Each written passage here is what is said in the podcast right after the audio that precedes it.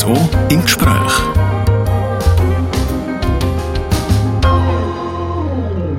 Warum brüllt die Mami? Wieso erzählt der Papi so komische Sachen? Warum schläft die Mami so viel? Ist der Papi wegen mir krank geworden? Das alles sind Fragen, wo Kinder haben, wenn ihre Eltern krank sind. Und in dieser Stunde reden wir über genau die Situation der Kinder, wenn ein Vater oder eine Mutter psychisch krank werden. Selber erlebt, wie das ist, wenn es nicht mehr so tut, wie man es eigentlich gewohnt ist. Das hat Renate Bleichenbacher, sie ist in Grabs daheim mit ihrer Familie. Und um das Erlebte einzuordnen fachlich, haben wir Heidi Eckrich eingeladen. Sie ist Chefärztin Kinder- und Jugendpsychiatrie vom Kanton Graubünden. Und ich fange gerne an mit Ihnen, Renate Bleichenbacher, wo Sie vor elf Jahren einen Zusammenbruch hatten. Weil es ist die Frage, die Ihre Kinder hatten. Sie sind dort mal acht und fünf, Ihre Kinder. Ähm, sie haben dort nicht konkret fragen können. Einfach, ähm, ich glaube einfach, weil, ja, ich eigentlich fünf, acht, achtjährige Kind nicht erlebe in dieser Sprache drin, dass sie wirklich fragen können. Sie haben natürlich mitbekommen, dass irgendetwas nicht stimmt. Die Fragen sind eigentlich erst losgegangen, als ich zurückgekommen bin, nachdem ich einen Klinikaufenthalt hatte. Dort sind ganz viele Fragen gekommen, weil sie sehr unsicher waren, ist jetzt alles gut, ähm, bleibt die Mami daheim. Es sind dann also Situationen entstanden, wenn ich am Mittag angelegen bin, da sind wirklich wie zwei Soldaten neben mir gestanden, äh, sehr aufmerksam, sehr in der Angst drin, ist jetzt etwas nicht, wieder nicht richtig. Ähm, Fragen sind erst nachher gekommen. Spulen wir vielleicht das noch ein bisschen zurück zum Hörer auch mitnehmen in ihrer Situation, weil äh, sie äh, haben das erlebt, wie das ist, wenn Mama eben nicht mehr so funktioniert, wie sie sollte. Ganz kurz, was ist passiert, äh, Renate Bleichenbacher? Ähm, ja, also ich hatte 1995 einen Autounfall, einen unverschuldeten, bin eigentlich auch völlig unvorbereitet noch in die Situation hineingekommen, dass der Autounfall nicht nur körperlich etwas mit mir gemacht hat, sondern eben auch psychisch. Äh, ich hatte nach dem Unfall äh, ein Unfalltrauma. Gehabt. Ich habe ähm, eine Depression entwickelt mit einer Magensucht. Bin dann drei Jahre eigentlich in dieser Krankheit drin geblieben. Habe auch selber das Gefühl, ich bin gar nicht krank. Man hat mir auch gesagt, ich sei austherapiert. Bin dann glücklicherweise ungeplant schwanger geworden. Ich empfehle das jetzt nicht als Therapieform, aber für mich ist das das einzige Richtige gewesen, äh, weil dort hat es den Fokus von mir weggenommen. Äh, ja, es hat eine Gesundung stattgefunden. Natürlich nicht in dem Sinn eine, wo man die Sachen angeschaut hat, sondern man ist in der Mama-Rolle aufgegangen. Ich habe dann zehn Jahre funktioniert. Dazwischen haben wir dann unsere zweite Tochter bekommen.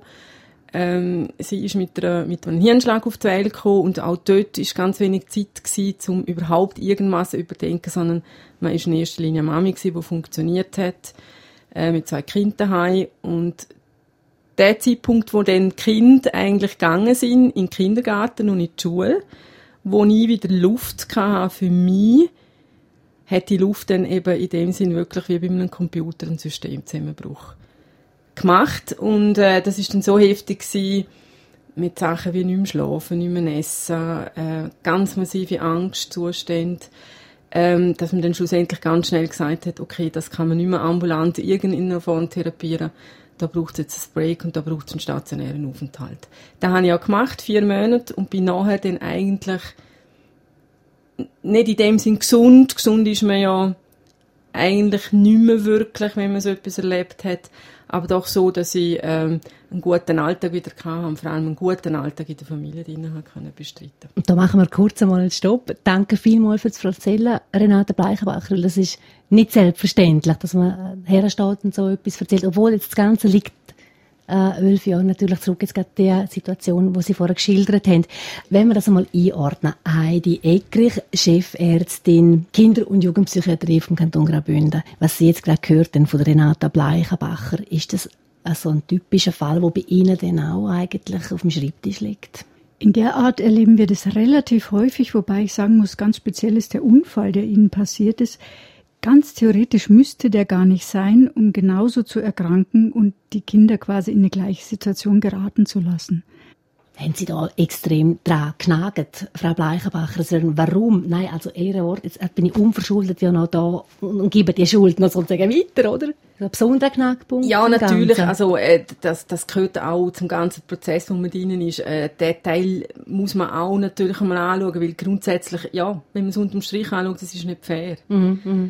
Ich musste mit etwas umgehen lernen, wo ich nicht aussuchen konnte, wo ich auch nicht wollte. Äh, und vor allem, ich habe das jetzt noch, also eigentlich auch 25 Jahre nachher ist das immer noch ein großer Teil von meinem Leben. Äh, das gehört dazu, dass man sich dort auch mal fragt, warum ich und warum jetzt das so genau hat passieren.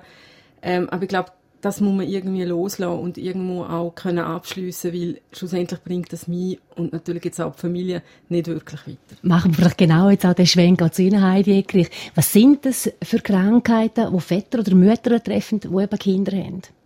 Man kennt fünf große psychische Erkrankungen. Das ist das, was auch angesprochen wurde, das Thema Depression. Das ist sehr häufig in der Bevölkerung. Man spricht von bis zu sieben Prozent. Ähm, man kennt auch, dass die Angsterkrankungen leider im Laufe eines Lebensalters bis zu ein Viertel aller Menschen betrifft. Ähm, die Schizophrenien sagt man, einer von 100 kann es bekommen oder wird es bekommen.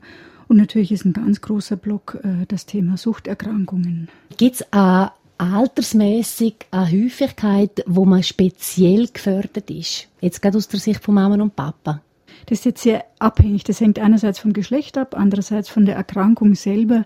Ähm, ich denke, so dieses Lebensalter 20 bis 30, äh, vielleicht auch ja heute statistisch nicht mehr so, aber früher auch das äh, Alter, wo die Kinder dann äh, peu à peu zur Welt kamen, ähm, ist sehr gefährdet für die erste Erkrankung einer Psychose bei den Männern.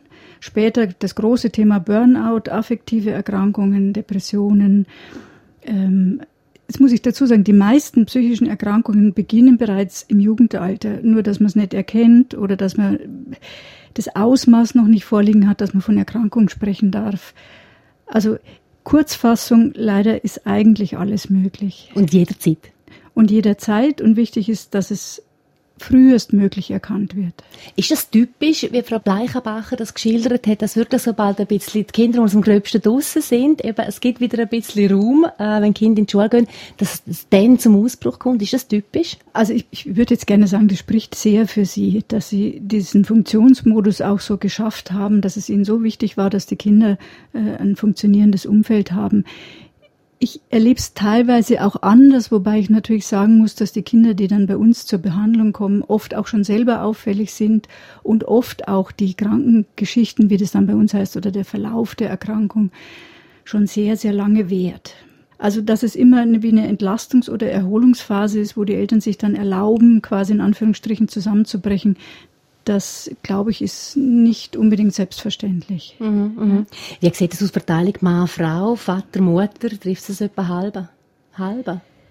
Ja, im Großen und Ganzen sind alle psychiatrischen Erkrankungen äh, genauso häufig. Es gibt also bei den Diagnosen gibt es dann wieder große Unterschiede und die Frage, wann die erste Erkrankung ist, quasi. Aber letzten Endes sind Männer und Frauen gleichermaßen betroffen. Und wie sieht das aus überhaupt für Häufigkeit? Jetzt, ich, ich mir selber ein bisschen im Bekanntenkreis studiert, kenne ich ähm, solche Familien, wo das jetzt eingetroffen ist und bin nicht auf viel gekommen. Vielleicht liegt das auch daran, dass es ein Tabuthema ist. Aber Heidi, ich weiss noch etwas über die Häufigkeit von Erkrankungen von Elternteilen? Ja, also nicht nur von Elternteilen, sondern man weiß, und das ist eine Untersuchung, die in der Schweiz auch vor wenigen Jahren gelaufen ist, dass in etwa ein Drittel der Bevölkerung psychisch erkrankt. Und dann sagt man noch äh, ungefähr ein Drittel bis die Hälfte derer, die dann auch psychiatrisch in Behandlung sind, äh, haben Kinder. Und wenn man das auf Zahlen runterbricht, das ist eine mittlerweile Gott sei Dank etwas bekanntere Zahl, aber natürlich nicht ähm, wünschenswert, dass sie in der Höhe auch bleibt, dass in etwa 50.000 Kinder in der Schweiz betroffen sind vom Zusammenleben mit einem psychisch erkrankten Elternteil. Wobei ich sagen muss, wenn man die Suchterkrankungen dazu nimmt, sind wir bei 100.000. Mhm, Und wenn ich dann noch Kollegen zitieren darf, die sich mit dem Thema seit vielen Jahren sehr intensiv auseinandersetzen, die sagen, machen wir uns nichts vor, 300.000 Kinder sind betroffen. Also das Ausmaß ist schon nicht unerheblich. Und genau darum, glaube ich, haben wir jetzt heute auch das Gespräch über äh, die Situation, wenn ein Vater oder eine Mutter nicht mehr so funktioniert, wie man sich das erwartet, wenn ein Kind heimkommt, äh, die Mama ist am Brüllen oder äh, der Papi erzählt irgendwie komische Sachen. Im Studio heute bei uns Heidi Eckrich. Sie ist Chefärztin vom Kinder- und Jugendpsychiatrischen Dienst im Kanton Graubünden. Und äh, direkt Betroffene ist Renata Bleichenbacher. Sie lebt mit ihrer Familie in Grabs. Wir reden im nächsten Teil RSO im Gespräch, wie das war damals. Ich noch wirklich ein bisschen eintauchen mit Ihnen, Frau Bleichenbacher, in die Situation, wo Sie den Zusammenbruch hatten und ihre Kinder acht und fünf Jahre alt sind. RSO im Gespräch. Wenn die Mami oder der Papi nicht mehr so sind, wie es sein sollten. Das ist das Thema der heutigen RSO im Gesprächssendung. Renate Bleichenbacher hat uns im ersten Teil von dieser Sendung erzählt, dass sie nach einem Autounfall eine Depression gekriegt hat, Angststörungen und äh, sie hat dann später Kinder gekriegt und es hat dann irgendwie funktioniert mit den Kindern, bis dann die äh, das kleinste Töchterli in den Kindergarten gekommen ist. Die ältere Tochter, sie war 80, die Lea 5, und vor elf Jahren ist es einfach nicht mehr gegangen. Wenn Sie jetzt sich zurück erinnern, Renate Bleichenbacher, in, in die Zeit und unseren Hörern bitte schildern könnt, wie hat Ihr Familienleben dort mal ausgesehen? Äh, das hat ausschließlich nur daheim stattgefunden. Also ich habe so Angst gehabt, dass ich nicht mehr von der Haustür können. Das heißt schlicht und ergreifend Kind sind ja dort im Alter mit 5 und 8 natürlich jetzt nicht unbedingt ähm, so selbstständig gewesen, dass sie zum Beispiel allein voraus haben können. Ähm, es hat ganz viel wirklich ausschließlich daheim stattgefunden. Ich bin dort sehr produktiv gewesen. Wir haben wunderschöne Bastelnachmittage gehabt, weil ich natürlich irgendwie müssen mit schlechten Gewissen auch irgendwie auf die Reihe kriegen. Äh, dazu her, ja, mir ist einfach immer ganz wichtig gewesen, dass das Kind nicht leiden müssen. Also die Kinder können nichts dafür, dass ich nicht mag und dass ich krank bin. Und haben eigentlich dort sehr viel Welle aufrechterhalten für sie. Und darum ist auch ganz, also für mich ganz, ganz schwierig gewesen, der Moment, was geheißen hat, ähm, es braucht eine stationäre Behandlung. Wie sind Kinder versorgt? Und äh, dort ist man einfach von elf Jahren und je nachdem halt auch wirklich, wo man wohnt, auf dem Land oder in der Stadt, nicht gleich gut abdeckt. Und die Kinderbetreuung ist ganz, ganz ein schwieriges Thema gewesen. Ich habe nicht können, also für mich ist klar, ich gehe nicht in die Klinik, bevor nicht gewährleistet ist, dass meine Kinder gut betreut sind. Und für mich ist wichtig, dass meine Kinder können daheim bleiben Was erzählen Ihre Kinder? Sie sind jetzt 19 und 16 noch aus dieser Zeit. Eigentlich thematisieren sie es nicht so. Also ich habe jetzt wieder einen Klinikaufenthalt gehabt, einen kurzen im Februar, im März für acht Wochen. Ähm, es ist immer, also die Zeit wird nicht thematisiert. Es ist, ähm, sie arrangieren sich und dank natürlich meinem Mann funktioniert das auch immer sehr gut, weil er sehr, sehr viel abdeckt und wirklich einen großartigen Job macht in dieser Zeit. Also sie haben wie nicht äh, die Verlustängste oder sie für sie geht der Alltag relativ normal weiter. Natürlich vermissen sie Mami, das haben sie auch dort vor elf Jahren äh, ganz, ganz fest vermisst. Also die Grosse hat zum Beispiel wirklich die ersten drei Wochen nicht können essen. Also dort haben wir auch müssen schauen, ähm, wie geht's dort weiter. Die Kleine hat sich einfach zurückgezogen. Das sind dann die Rückmeldungen von den Kindergärtnerinnen gewesen. Ja, also Kinder reagieren, aber sie reagieren nicht so, wie wir als Erwachsene das vorstellen. Und da ist für mich dann schon die Schwierigkeit gewesen, respektive für meinen Mann. Er hat ja das gar nicht mehr mitteilt und ich habe das gar nicht mehr mitbekommen. Gut zu schauen und den richtigen Moment ähm, nicht zu verpassen. Genau, das ist ganz ein springender Punkt natürlich, aber auch eben Leute, die Rückmeldungen geben, ein soziales Netz, oder eben bin jetzt äh, ihr Mann, der Thomas, wo, wo sie ja tatkräftig unterstützt hat, wirklich in dieser schwierigen Situation. Ähm, kommen wir da gerade schnell wieder auf Fachfrau Heidi Eckrich. Was muss man sich vorstellen, was in diesen Kindern da jetzt abläuft? Wenn man sich versucht, ein bisschen reinzuversetzen ins eigene Kindesalter, wenn man sich da noch erinnern kann, dann man bezieht ja vieles, was um einen rum passiert, auf sich. Und man spricht sich selber eigentlich auch zu, Anteil daran zu haben, es bewirkt zu haben oder im negativen Fall schuld zu sein.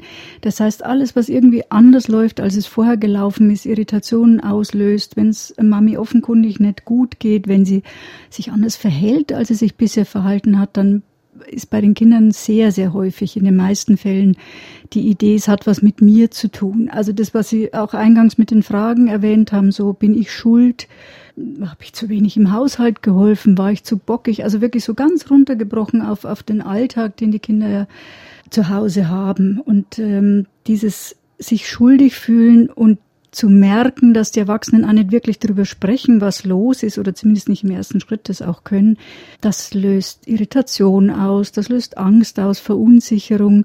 Das führt dazu, dass man das Gefühl hat, irgendwas ist anders, aber ich darf nicht drüber reden. Und das ist eine furchtbare Klemme. Was für Auswirkungen haben zum Beispiel Kinder? Frau Bleichwacher, Sie gesagt, die Eltern haben nicht mehr gegessen.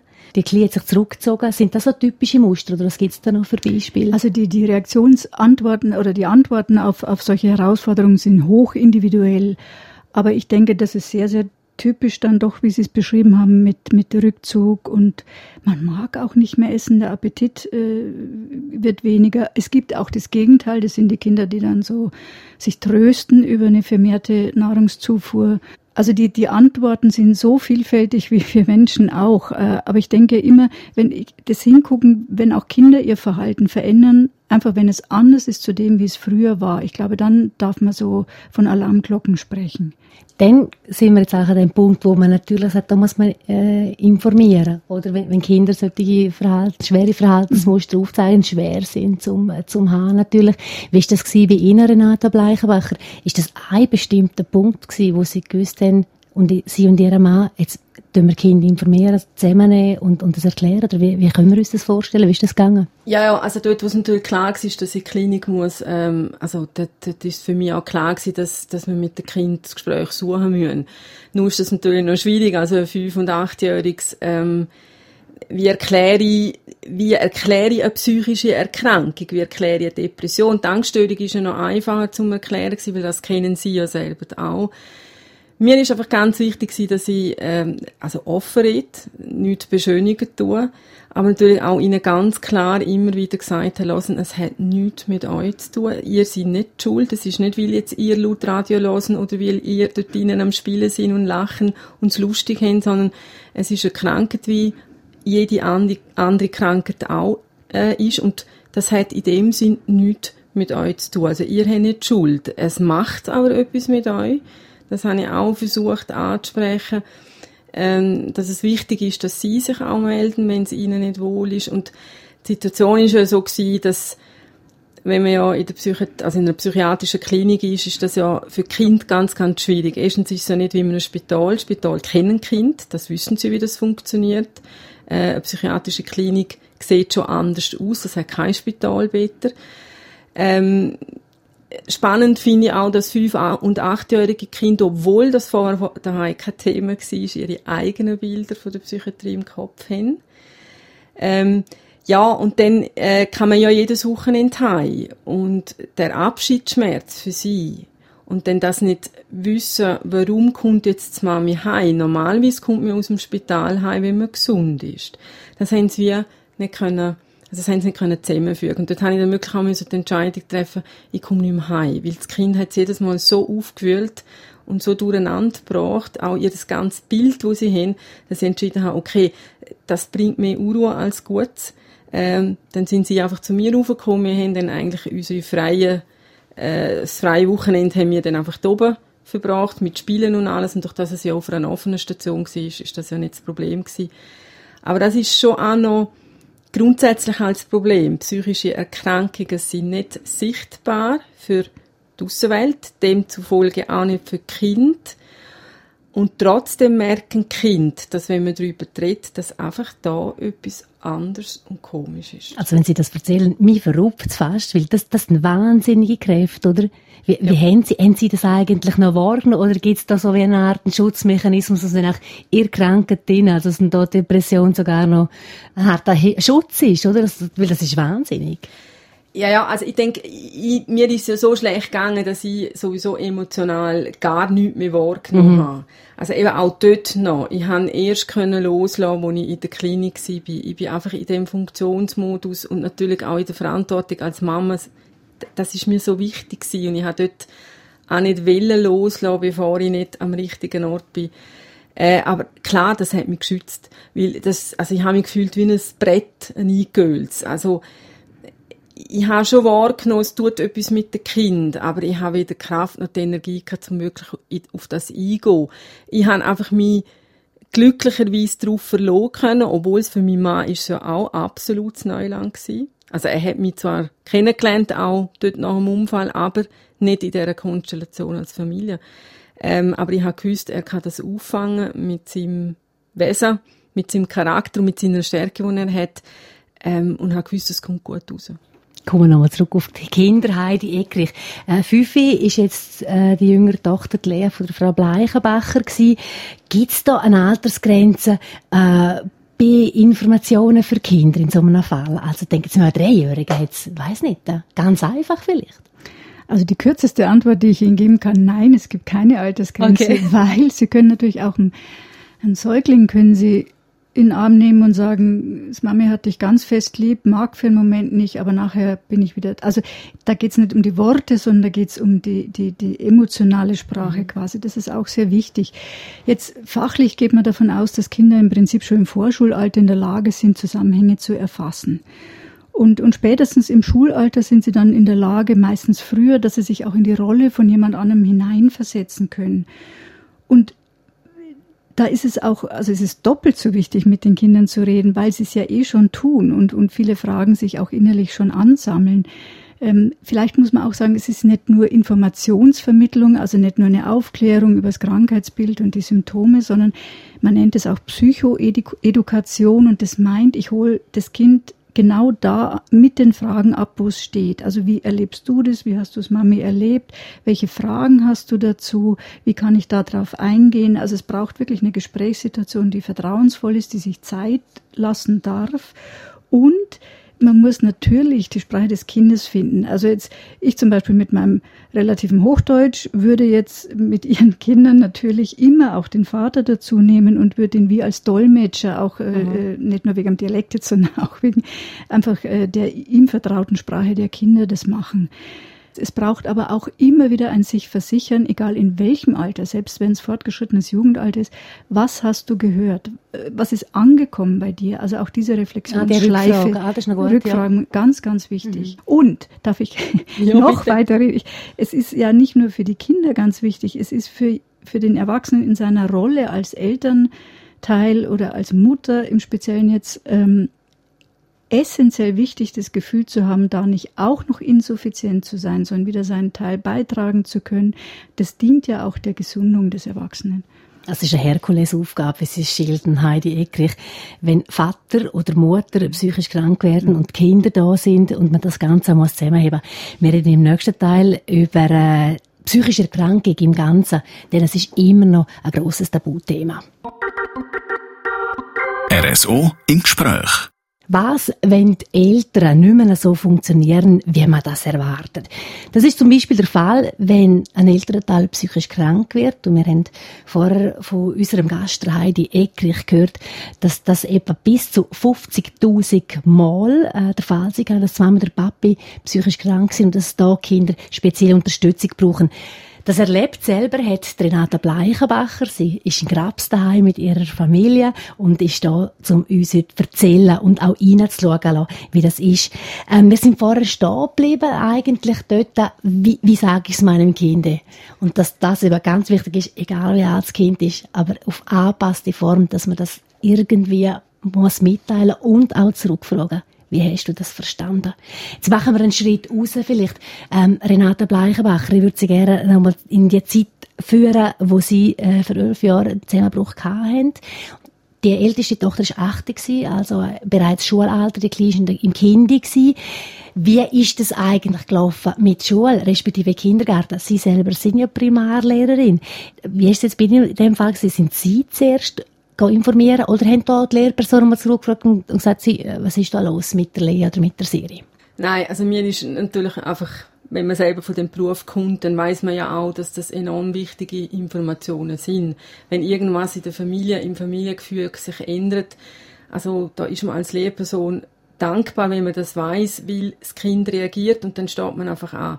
Ähm, wo es klar war, dass ich die Klinik muss, ähm, habe ich den Lehrpersonen geschrieben kurz in einem Brief, dazu mal hat man das noch per Brief gemacht oder per Kärtchen, mhm. ähm, die Situation erklärt, ähm, ja, so wie es ist, Fakten, äh, dass ich weg bin, dass es noch nicht klar ist, wie lange, wer die Ansprechperson ist, wie das Kind betreut wird und natürlich auch klar sein, darum beten, dass wenn ihnen etwas auffällt äh, oder dass wenn sie äh, das Gefühl haben, jetzt ist etwas, wo nicht mehr gut läuft, dass sie einfach auch bitte auf meinen Mann zugehen und das auch dann ansprechen. Hat das gut geklappt? Äh, ja, also spannenderweise erst nachher, lustigerweise. Ähm, nachher heisst nach dem Brief, oder? Nein, eigentlich erst nachher, äh, während dieser Zeit, ich denke vielleicht einfach auch als Schutz, ähm, haben sie sich nicht wirklich gemolden bei meinem Mann. Mhm. Ähm, es ist jetzt aber auch nicht so gravierend gewesen, wo man nicht hätte können ja. stehen lassen. Der Rückzug von, von, der, äh, von der kleinen Tochter, der ist spürbar gewesen für die Kindergärtnerin, aber nicht, dass sie jetzt gerade in Alarmbereitschaft gekommen ist. Mhm. Sie hat das einfach nachher zurückgemolden. Sie hat vor allem, das hat mir so herzig gesagt, weißt, man hat ganz, ganz fest gemerkt, wo du wieder daheim warst. Aha, okay, sie ja. ist so glücklich gewesen. Und das ist dann auch das, was mir als Mama ähm, sehr gut tun hat. Mhm, das glaube ich. Äh, bei der Grossen ist es eher so ein diffuser gelaufen, aber ich denke einfach auch, sie ist, äh, die Zeit ist ganz ein anderer Typ Mensch.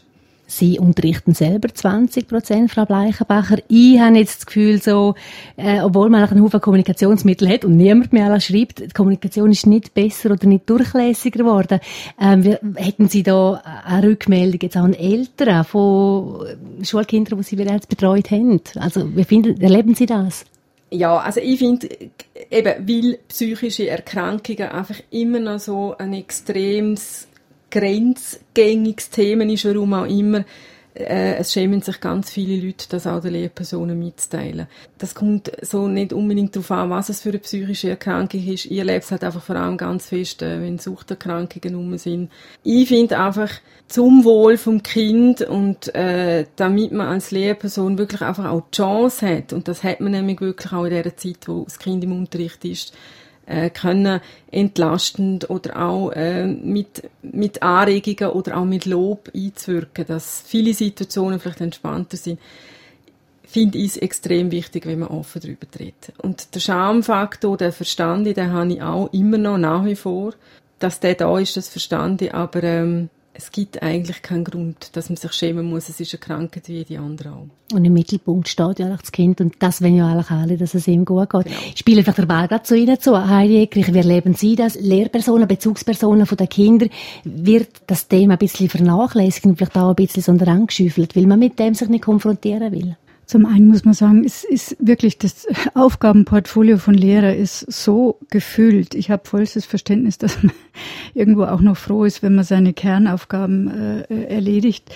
Zum anderen, ähm, es ist auch hier sehr gebunden an die Person. Also je nachdem, wie das eigene Denken auch funktioniert in Bezug auf psychische Erkrankung, hat man, hat man Berührungsängste, hat man eigene Erfahrungen, äh, hat man gute Erfahrungen, egal wie ähm, hat man auch eine viel höhere Bereitschaft, natürlich auf die Kinder zuzugehen. Also ich muss schon sagen, wir haben nicht selten auch Lehrpersonen, die uns die Kinder anmelden, so und sagen, da ist irgendwas nicht, irgendwas. Oft, wenn die psychische Erkrankung der Eltern noch gar nicht diagnostiziert ist, wenn man eher so sagt, man hat noch nicht Klarheit, sondern eher man merkt, es ist was, das Kind ist belastet, das Kind übernimmt altersuntypische Aufgaben zu Hause oder im verschärftesten Fall, das ist natürlich bei uns dann häufiger, ähm, es geht gar nicht mehr in die Schule, weil es zu Hause aufs Mami aufpassen muss oder den Haushalt schmeißen oder weil es wahnsinnig Angst hat, wenn ich gehe, dann lebt das Mami nachher nicht mehr. In so einer Situation müssen Kinder zum Teil eben Sachen machen, wo sie eigentlich nicht müssten machen in dem Alter. Wie viel ist da zumutbar? Also, heiko kochen, zwei Klässler, wäre das zumutbar? wenn die Kinder gefragt werden würden, was zumutbar ist, dann äh, sähe die Welt anders aus. Die Dinge passieren einfach und Kinder nehmen sich die Aufgaben dann. Und es gibt Kinder, die, die gehen in die Versorger- und Erwachsenenrolle. Das ist das, was man Parentifizierung nennt, dass sie die Verantwortung übernehmen. Andere Kinder tun das Gegenteil und hauen auf den Putz und gehen wirklich nach draußen und sind selber extrem auffällig und zeigen an, dass was nicht stimmt, aber ähm, nicht indem sie die Verantwortung für den Erwachsenen übernehmen. Also die Frage der Zumutbarkeit, äh, jetzt gibt es nochmal einen ganz anderen Blickwinkel. Ganz, ganz viele Menschen in helfenden Berufen haben eine Herkunft aus einem Haushalt, wo es einem Elternteil nicht gut ging, wo die Versorgerrolle ganz, ganz früh vom Kind schon beübt wurde. Die sind nicht unbedingt krank, aber die haben gelernt, für andere da zu sein. Und ich möchte wie den Bogen schließen nochmal zu Ihrer Geschichte mit dem Unfall, warum mir so wichtig war zu betonen, theoretisch hätte es auch ohne Unfall so laufen können, weil es ist leider auch noch bei den professionellen Gesundheitsfachleuten so, wenn somatisch nichts ist, also äh, oder auch nichts in der Vorgeschichte passiert ist, in Anführungsstrichen, wenn sich zum Beispiel jetzt eine Depression einstellt, dann sagt Ihnen der Hausarzt, nachdem er sie ordentlich untersucht hat, ja, da ist doch nichts. Aber sie kommen nicht aus dem Bett, sie kriegen die Wäsche nicht gewaschen, sie sind äh, dauertraurig, sie haben keine Lebensfreude mehr, etc. pp dieses da ist doch nichts, das meint er nicht böse, darum geht es jetzt gar nicht, aber es ist leider nicht die richtige Sichtweise. Und wenn wir uns alle so ein bisschen an der Nase fassen, also so Formulierungen wie, naja, die ist ja jetzt in der Psychiatrie gelandet. Also wenn man genau hinhört, wie die Menschen darüber reden, dann, dann kann man das Denken erfassen und es ist, also dann, das nimmt die Fachleute überhaupt nicht aus. Es ist noch mal sehr, es ist leider immer noch sehr viel Stigma in dem Ganzen drin. Und dass Familien Angst haben, sich zu outen, in Anführungsstrichen, und erstmal richtig eng zusammenrücken, das, das ist genau das, was wir erleben. Nur irgendwann, irgendwann gibt es den Crash und es funktioniert einfach nicht mehr. Ich hoffe ganz fest, dass wir mit dieser Stunde können, ein bisschen Sensibilisierung äh, äh an unsere Hörer hertragen. Heidi Eckrich und Renate Bleichenbacher. Wir kommen bereits zum letzten Teil von unserem Gespräch und dort ähm, möchte ich schauen, wie Sie, Renate Bleichenbacher, mit Ihrer Familie aus Ihrer Krise rausgekommen sind. RSO im Gespräch. Wenn ein älterer Teil psychisch krank wird, das ist das Thema im heutigen RSO im Gespräch. Die Heidi Eckrich ist bei uns, sie ist Chefärztin Kinder- und Jugendpsychiatrie Graubünden und bei uns ist auch die Stunde Renate Bleichenbacher. Sie hat es selber erlebt. Sie hat eine Depression gehabt, hat Angstzustände gehabt, hat zwei kleine Kinder gehabt. Heute äh, ist die Kleinste in der Lehre, die Grosse ist 19. Äh, ihrer Mann hat ihnen fest geholfen, wie sie uns erzählt im Verlauf dieser Stunde. Ähm, wir sind eigentlich in ihrer ähm, Lebensgeschichte ein bisschen dort stehen geblieben, dass sie vier Monate lang dann in die Klinik rein sind. Äh, auf Pfeffers sind sie gekommen. Und wo, wo ich jetzt noch ein bisschen hängen geblieben bin, welches war der Moment gewesen und wer hat ihnen geholfen oder wer hat ihnen gesagt, jetzt ist fertig, jetzt müssen wir etwas machen, dass sie dann eigentlich ähm, wirklich äh, alles hergegeben und gegangen sind? Also einerseits ist natürlich mein Mann, wo ja also eine Depression entsteht ja nicht von einer Minute auf die andere, sondern das hat ja Vorgeschichte und das ist ja auch, wie Frau Egerich gesagt hat, äh, es fängt nicht an mit traurig sein. Es fängt mit den diffusen Sachen an, mit äh, Kopfweh, mit Schwindel, mit Magen-Darm-Störungen. Das hat man meistens schon viel, viel vorher. Äh, und dann kommen dann die eigentlichen Symptome, wo man hat in einer Depression. Und da ist ja der Weg schon ganz lang vorher nicht mehr gut gewesen. Äh, einerseits natürlich mein Mann, der immer wieder gesagt hat, ähm, ich mache mir Sorgen. Ich bin natürlich dann auch irgendwann einmal wieder in therapeutischer Behandlung gewesen ähm, hat dann wirklich das Glück gehabt, kurz vor dem Klinikaufenthalt äh, zu einem Therapeuten gekommen, der sehr schnell die Situation erkannt hat. Also sprich nach zwei ambulanten Terminen ganz klar gesagt hat, da müssen wir jetzt einfach einen Unterbruch machen. Einerseits, damit sicher auch die Restfamilie wieder zur Ruhe kommt, aber andererseits, dass du überhaupt kannst äh, in irgendeiner Art und Weise gesunden. Und er hat einfach den Vorschlag dann gemacht, dass der Klinikaufenthalt das Beste ist. Schlussendlich ist mein Mann Gott froh gewesen. Es klingt jetzt ein bisschen heftig, aber es ist so. Für meinen Mann war es nicht lustig gewesen. Der ist wirklich am Morgen arbeiten gegangen. Hat nicht gewusst, was er am Abend erlebt. Das wissen auch äh, seine Frau, obwohl er gewusst hat, dass nichts passiert, aber seine Frau ist mit zwei kleinen Kindern allein daheim. Ähm, für einen Mann ist das ja eine enorme Belastung. Er muss arbeiten, das Geld muss kommen. Gleichzeitig hat er aber jemanden schwerkrank daheim. Er ist froh gewesen. Einfach froh gewesen, schlussendlich, dass ich den Schritt machen konnte. Und er hat alles unternommen damit es für mich möglich geworden ist, dass ich gehen konnte. Schlussendlich habe ich ja nicht sofort, also man kann nicht immer von heute auf morgen eintreten in eine psychiatrische Klinik, man hat Wartezeiten. Ich habe dann schlussendlich müssen drei Wochen warten. Es ist wirklich ein Aushalten bis zum Tag X und dann ist einfach, bin ich einfach nur noch froh gewesen. Und ich bin so leer gewesen, dass man es einfach wie auch gleich war, dass ich gehen konnte. Haben wir Ihnen helfen Ja, sehr. Also es sind, es klingt jetzt vielleicht ein bisschen doof, aber es sind es ist ein riesiges Geschenk die vier Monate, weil wenn, ich habe in meinem ganzen Leben noch nie vier Monate Zeit gehabt, um mich mit mir beschäftigen, um ganz viele Sachen, die natürlich nicht gut gelaufen sind, anzuschauen, auch Muster ändern. Äh, ich konnte gesund werden, auch körperlich wieder zu Kräften kommen und ich bin nach vier Monaten heim und habe gewusst, okay, es wird nicht einfach, ich bin auch noch nicht topfit, aber ich kann meinen Alltag, und das ist ja mein grosser Wunsch gewesen, ich kann meinen Alltag mit meinen Kind wieder bestreiten und mit meinem Mann. Ist das, wie war der Einstieg? Ja, natürlich für mich mit ganz viel Bauchweh verbunden, auch mit riesen Freude. So ein bisschen antasten, weil ich habe ja gewusst, ich muss ganz viel ändern, auch im Familienalltag. Wie reagieren die Kinder auf die Änderung? Weil die hat es ja am meisten betroffen, die sind ja daheim gewesen. Oder sind dann am Mittag oder so daheim gewesen. Eben am Mittag anliegen, das haben sie vorher gar nicht kennt. Dort auch sagen, jetzt macht Mami Mittagspause, ihr habt Pause im Zimmer, nur dringend die Fälle müssen jetzt besprochen werden, das war Neuland. Gewesen. Sie haben aber das wunderbar mitgemacht. Ihnen ist immer wichtig gewesen, wenn es der Mami gut geht, geht es uns auch gut. Äh, mein Mann ist dort so die erste Woche daheim gewesen, er hat noch Ferien gehabt, er hat so im, du hast jetzt ein übertrieben, im Halbstundentag gefragt, wie es mir geht. und nach drei Tagen musste ich sagen, so, jetzt entweder hörst du auf, und so, weil das, das hat mich wie, das hat mir wie ein Vertrauen genommen in mir selber. Die hat dann wirklich müssen sagen, lass, du musst mir vertrauen, dass ich komme, wenn es nicht mehr geht. Und äh, das ist auch heute noch so. Also er weiß, wenn ich komme und sage, jetzt mag ich nicht mehr, dann ist wirklich so, dann muss er nicht mehr lange fragen. Ähm, aber es ist eine neue Situation, auch vier Monate weg. Das Leben geht ja daheim gleich weiter. Man kommt als fremde Person in dem Sinn zurück und man hat vier Monate nicht gehabt. Also es ist ein Suchen und ein Finden wieder. Und nach so langer Krisenzeit muss man auch lernen, wieder leben. Man muss lernen auch wieder, dass es okay ist, dass man schöne Sachen erleben kann miteinander, dass das in Ordnung ist und das muss man je nachdem auch wieder lernen. Wie es Renate Bleichenbacher jetzt gerade erzählt hat, Heidi Eckrich, ist das jetzt ein Top-Verlauf, kann man sagen? Also kann man, darf man sich vorstellen, dass das eigentlich immer im besten Fall so läuft? Das darf man sich vorstellen. Das ist sicher jetzt nicht so, also wie soll ich sagen, ähm, das ist sicher auch der Person geschuldet, dem sehr, sehr offenen Umgang, der Bereitschaft auch sich zu zeigen, auch eben mit diesem meistens ja tabuisierten Thema. Und das, das äh, hat auch damit zu tun, dass man äh, in einer gelingenden Partnerschaft ist. Vielleicht muss man sagen, dieses Glück ist nicht allen zuteil. Und wir haben ganz oft vergesellschaftet mit psychischer Erkrankung eines erwachsenen Elternteils ähm, die Situation Alleinerziehung, Armut, äh, nicht eingebettet sein in eine soziale Peer Group.